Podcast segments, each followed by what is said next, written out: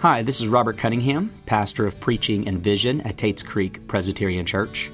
We want to thank you for listening to this resource, and we hope and pray it will be a blessing to you. One quick word, though, before you listen. While we are honored to be a resource for you, we do want you to know that an online sermon is no substitute for congregational life. It's a good supplement, but what you need more than anything else is membership and involvement in a local church. If you are not a member of TCPC, I want you to know that listening to your pastor is far more valuable than listening to this. If you are a member of TCPC, I want you to know that joining us in worship on Sunday is far more valuable than listening online.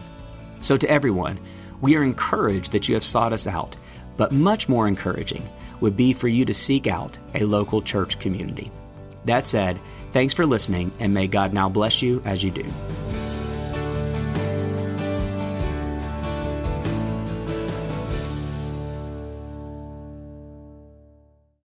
With a uh, dilemma that took place on Sesame Street.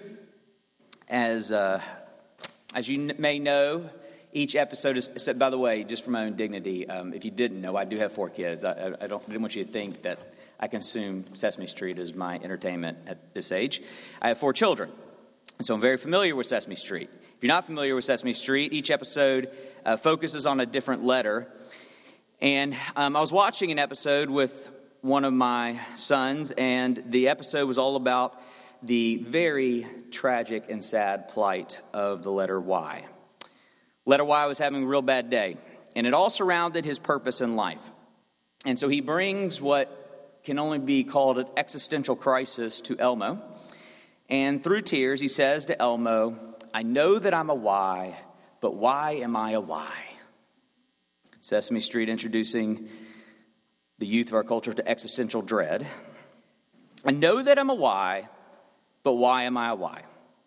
It's actually a profound question. And I think it's a question many Christians struggle with. I know that I'm a Christian, but why am I a Christian? Of course, the easy answer is the glory of God. That's the go to. But how does that lofty statement play out in the practicalities of our lives? In our passage, Jesus is going to answer that very question for us. And he's going to do so by answering two questions. I know that I'm a why, but why am I a why? Well, who are you and why are you? Let's find out. Who are you? A lot of talk about choosing, finding our own identity these days, but notice for the followers of Jesus, he gets to make that choice for us. Twice he says, You are. You are the salt of the earth. You are the light of the world. So he defines who we are by our relationship to the world salt of the earth, light of the world. And that imagery shows us how Jesus views our world. The world, according to Jesus, is decaying and dark. Decaying and in need of salt. Salt in that time was less uh, a seasoning as much as it was a preserving agent to prevent decay in food. So he views the world as decaying and in need of salt and dark and in need of light. And can you really disagree with him? I think we all would agree that the world is an amazing place, worthy of enjoyment and celebration, but we cannot ignore its cursedness either. Its goodness has been violated by violence, prejudice, perverseness, brokenheartedness, sickness, and of course, the ultimate display of decay and darkness, death. Jesus is not content with the way things are. In fact, he has come from heaven to fix it. But what is his plan to fix the world? Well, according to our passage, it seems to be you. Jesus says, You are the salt of the earth. You are the light of the world. You, your life, is the Savior's strategy to make the world right again. The reason I'm belaboring that simple point is because God's people are always tempted to redefine the Savior's strategy away from the simplicity of its plan and make it more complicated than it needs to be. And this is certainly true of American Christianity. For example, we have tried to nationalize his strategy. Christian nationalism is getting a lot of attention these days, but it it's been in the DNA of American Christianity from the beginning. Some of you may know my uh, doctoral studies are on religion in the founding era, and when you read the writings of Christian founders, they are replete with Christian nationalism, viewing America with a millennial destiny that will usher in the kingdom of God. More recently, the relationship between Christians and Trump has obviously received a lot of criticism, and rightfully so, but President Biden in his speech about the Afghanistan withdrawal said this quote, when the Lord says, Who shall I send? the American military has been answering for a long time, Here I am, Lord, send me. So, famous conversation between God and the prophet Isaiah, but with American military inserted into that call. Speaking of our passage, Ronald Reagan, hero of the right, JFK, hero of the left, both invoked this very text only with America substituted for the followers of Jesus, calling our nation a city on the hill. Okay, so just so we're clear about our passage, America is not the city on a hill that Jesus is speaking of here. It's a wonderful country. I love living here. But it is not Christ's strategy to fix the world, nor is any country or political system of this world. Jesus says, You are the light of the world. Another strategy we tried is a celebrity strategy. Christians have always been tempted to place their leaders on a pedestal, but now technology, social media, the conference culture has taken things to another level. And in this way, the celebrity pastor is looked to as the light of the world. Their voice is not equipping the saints to do the work of ministry, as Paul says. Instead, their voice is the work of ministry. In the past, it was just get as many people to a Billy Graham crusade as possible. Now it's just get as many people exposed to your favorite preachers' podcasts, writings, sermons, and so forth. Now, again, I thank God for these leaders and their unique role within the body of Christ, but their platform is not the light of the world. Jesus says, You are the light of the world. More recently, I've noticed the church trying the sociology strategy.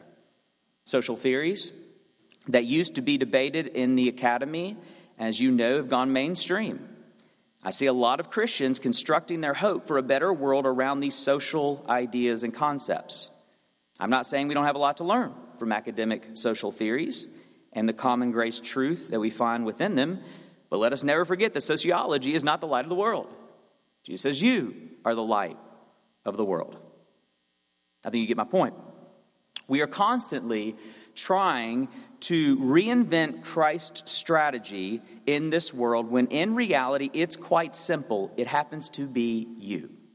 You, dear saints of the Lord, are his plan to fix the world. And to him, it's not optional. You are this, whether you want to be this or not. Listen to the severity of his language in verse 13. You are the salt of the earth. But if salt has lost its taste, how shall its saltiness be restored? It is no longer good for anything except to be thrown out and trampled under people's feet. Can I translate his words in a brutally honest way for us this morning? Jesus says, if you are not acting like this, you're good for nothing.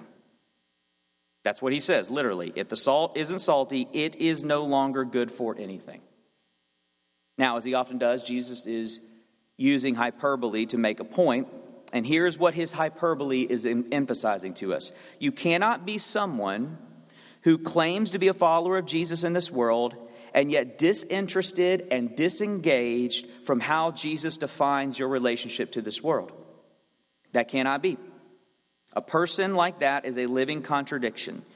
We don't choose to get involved in his redemptive project. He has made that choice for us. To belong to him is to be involved in his purposes for the world. Simply put, you can't give your life to Jesus and not give your life for Jesus. Therefore, if you are not giving your life for Jesus, then it brings into question whether you have given your life to Jesus at all. I know that might be a troubling statement to some, but perhaps we need to be troubled. Perhaps we have been going about Christianity as if it's a religious accessory to my life, just my get out of hell card and get me to heaven without determining the very purpose of my days on earth. If so, then you need to know you have profoundly misunderstood Jesus. He wants you, but He will have you on His terms, and His terms, is that your life in this world now exists for His purposes in this world. But I would suggest that makes the call to follow Jesus much more exciting. If you're checking out Christianity or even skeptical about Christianity, you must admit that this is far more compelling than boring old religion that just wants you to clean your act up. This is not the invitation of Jesus. Yes, Jesus saves you, but even more than your personal salvation, Jesus says, Come follow me in the name of global salvation. My following is fixing the world, and your life can be an important part of that project. You see, this is what I know about everyone, follower of Jesus or not. You want a better world. And in this we find agreement. But have you noticed the way our world tries to improve itself always proves counterproductive in the end? The great project over the last century, the great project of secularism over the past century rested on the notion that if we could just replace religious superstition with enlightenment and development, this will fix the world. We'll just educate our world out of its problems. And yet, what did the refined 20th century give us? According to British historian Eric Hobsbawm, the most violent century in our world's history nearly an entire century of unbroken war, 187 million deaths, approximately 10% of the world's population at the beginning of the 20th century died from violence by the end of the century. Behold the alleged success of secularity. But in contrast, another British historian, Tom Holland, who's an atheist himself, but he has demonstrated Christianity is a two millennial revolution that has and is remaking the world for better. I'm not implying that the Christian revolution that began here at the Sermon on the Mount has not been a complicated one. It includes the Crusades, for example. And yet, despite its notable failures, the following of Jesus as a collective whole has proven to be the greatest force of good our world has ever known. So, yes, we must admit that Christians were slave owners. And yet, at the same time, we must admit that it was Christianity that brought abolition and emancipation to the world that up until that point couldn't conceive of a social order without slavery. And so the point I'm making, I suppose the invitation I'm proposing, is not just that Jesus wants to save you, though he certainly does, but even more, Jesus is saving the world. And he wants to use your life as an important part of that global project. And the point for us as followers is that this redemptive project is not optional for our lives. Our identity in this world is bound to his purposes for this world. So, who are you? You are salt and light. Now, let's answer the second question why are you? Again, salt was a preserving agent, and this is something that was on or even infused into foods. So, obviously, we have to be in and among the world if we are going to be salt. And yet at the same time, you are light in this dark world. A profound distinctiveness about your life must be there, a stark contrast. Jesus says, You are the light of the world. A city on a hill cannot be hidden. Nor do people light a lamp and put it under a basket, but on a stand, and it gives light to all in the house. The point of the imagery is that our lives must be unmistakably different. So, bringing the images together, we live our lives in and among the world, but in unique and distinct ways. We can't retreat from the world, nor can we become like the world. Instead, we are witnesses within the world of another world, and that world is the kingdom of God. There's a reason why this passage immediately follows the Beatitudes. The message is this becoming a people who embody the Beatitudes, these kingdom virtues that we've been discussing for a couple months, this is what our world needs. The world is desperate for the poor in spirit, the meek, merciful, pure in heart, peacemakers, and so forth. And Jesus is saying, My people are called to be that for the world. That's why you exist. Let me illustrate what I mean by returning to the letter Y. Elmo and letter Y went on this quest to discover why he was a Y. And what happens is they run into broken words, words like ack and ogurt and ello. And suddenly, the Y discovers why he is a Y. He joins these broken wor- words and fixes them. Ack becomes yak, ogre becomes yogurt, elo becomes yellow, and there is great rejoicing on Sesame Street.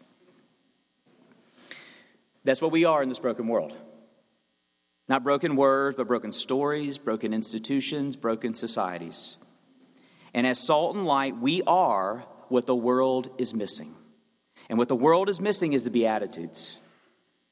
So, what this means is that the Beatitudes are decisively missional. We go out and invade this world with another world, a better world, a world that we are desperate to recapture.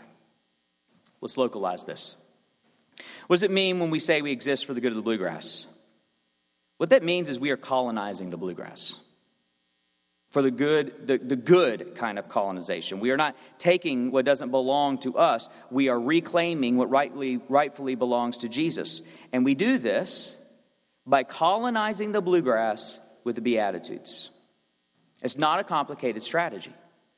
You do what God has called you to do while being who God has called you to be. So, whether it's education, arts, finance, medicine, administration, carpentry, parenting, school, as a student, you do what God has gifted and called you to do, but you do it the beatitude way. You do it how Jesus would do it, were He living out your calling. Because via His Holy Spirit, that's exactly what is taking place. You enact your life under the lordship of Jesus, and in this way, you make a profound declaration that this little nook of creation entrusted to you now belongs to Jesus. Does that not renew excitement for your seemingly mundane life? To know that everything you do all day long matters because it's just one occasion after another to redeem that moment that space, that occasion for Jesus. The world may not even notice. In fact, most often our efforts do go unnoticed. Do you notice light? At times, but you really notice it when it isn't there. Jesus says, You put a light on a stand and it gives light to all in the house. You may not notice the lamps in your house, but you really notice it when the power goes out. When we say we exist for the good of the bluegrass, what we are saying is that we exist to be a faithful presence of God's kingdom in this community, a continual presence of preserving salt, a continual presence of illuminating light, perhaps unnoticed by the bluegrass. But if TCPC shut her doors and turned off the lights tomorrow, the bluegrass would notice her absence and be worse for it. And yet, there's one last step to our purpose here that we dare not neglect. Look at verse 16. Let your light so shine before others that they may see your good works and give glory to your Father who is in heaven. Jesus is very clear. The final fulfillment of why we are in this world is others giving glory to God. The end goal is not the improvement of the bluegrass, it is the worship of bluegrass. We are not we are not just religious moralists trying to improve the behavior of the bluegrass. We are not just social activists trying to improve the conditions of the bluegrass. We are missionaries seeking to improve the worship of the bluegrass. So, what this means is that conversion to Christ and his kingdom is the highest ambition and ultimate fulfillment of our calling. Our lives are not just a witness to the kingdom of God, our lives are summons into the kingdom of God. They see our good works and give glory to your Father in heaven. That is conversion.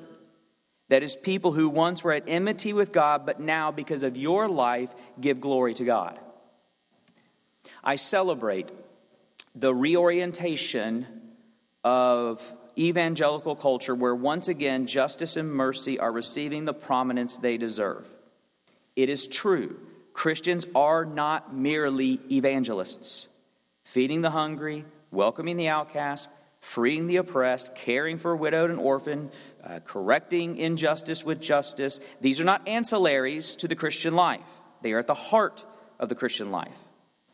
And yet, we must maintain a both and approach to that which has traditionally been pitted against one another the works of justice and the work of evangelism. We don't have to choose. In fact, to choose is to compromise the other. Notice Jesus says, See your good deeds and give glory to the Father. Do you see how interconnected he views these two? To him, good deeds and conversion of the lost are inextricably related. And this is true. You see, to neglect good deeds in favor of evangelism is counterproductive to evangelism because the good deeds of Christianity has always been the church's greatest apologetic in the world. Historically speaking, what people have found most compelling about Christianity is not our reasoned argumentation, but our virtuous practices. People want to follow the Savior whose following is fixing the world. Thus, they see your good deeds and give glory to your Father in heaven. And yet, at the same time, Jesus is clear that good deeds at the exclusion of evangelism is also counterproductive to good deeds. Because the ultimate good deed is conversion to the good news. There is no greater act of mercy than people discovering the saving mercy of God. And so, when it comes to salt and light in this world, is it good deeds or evangelism? The answer is yes. Jesus will not let us choose.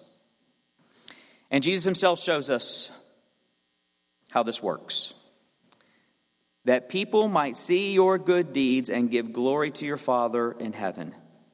That finds its ultimate fulfillment in Jesus, in whom we see the greatest good deed. For what good deed can compare to a Savior hanging from a cross for our bad deeds? We see him crucified. And that eternally significant good deed has led to countless people throughout the ages giving glory to the Father in heaven. And then his body was laid to rest in a tomb.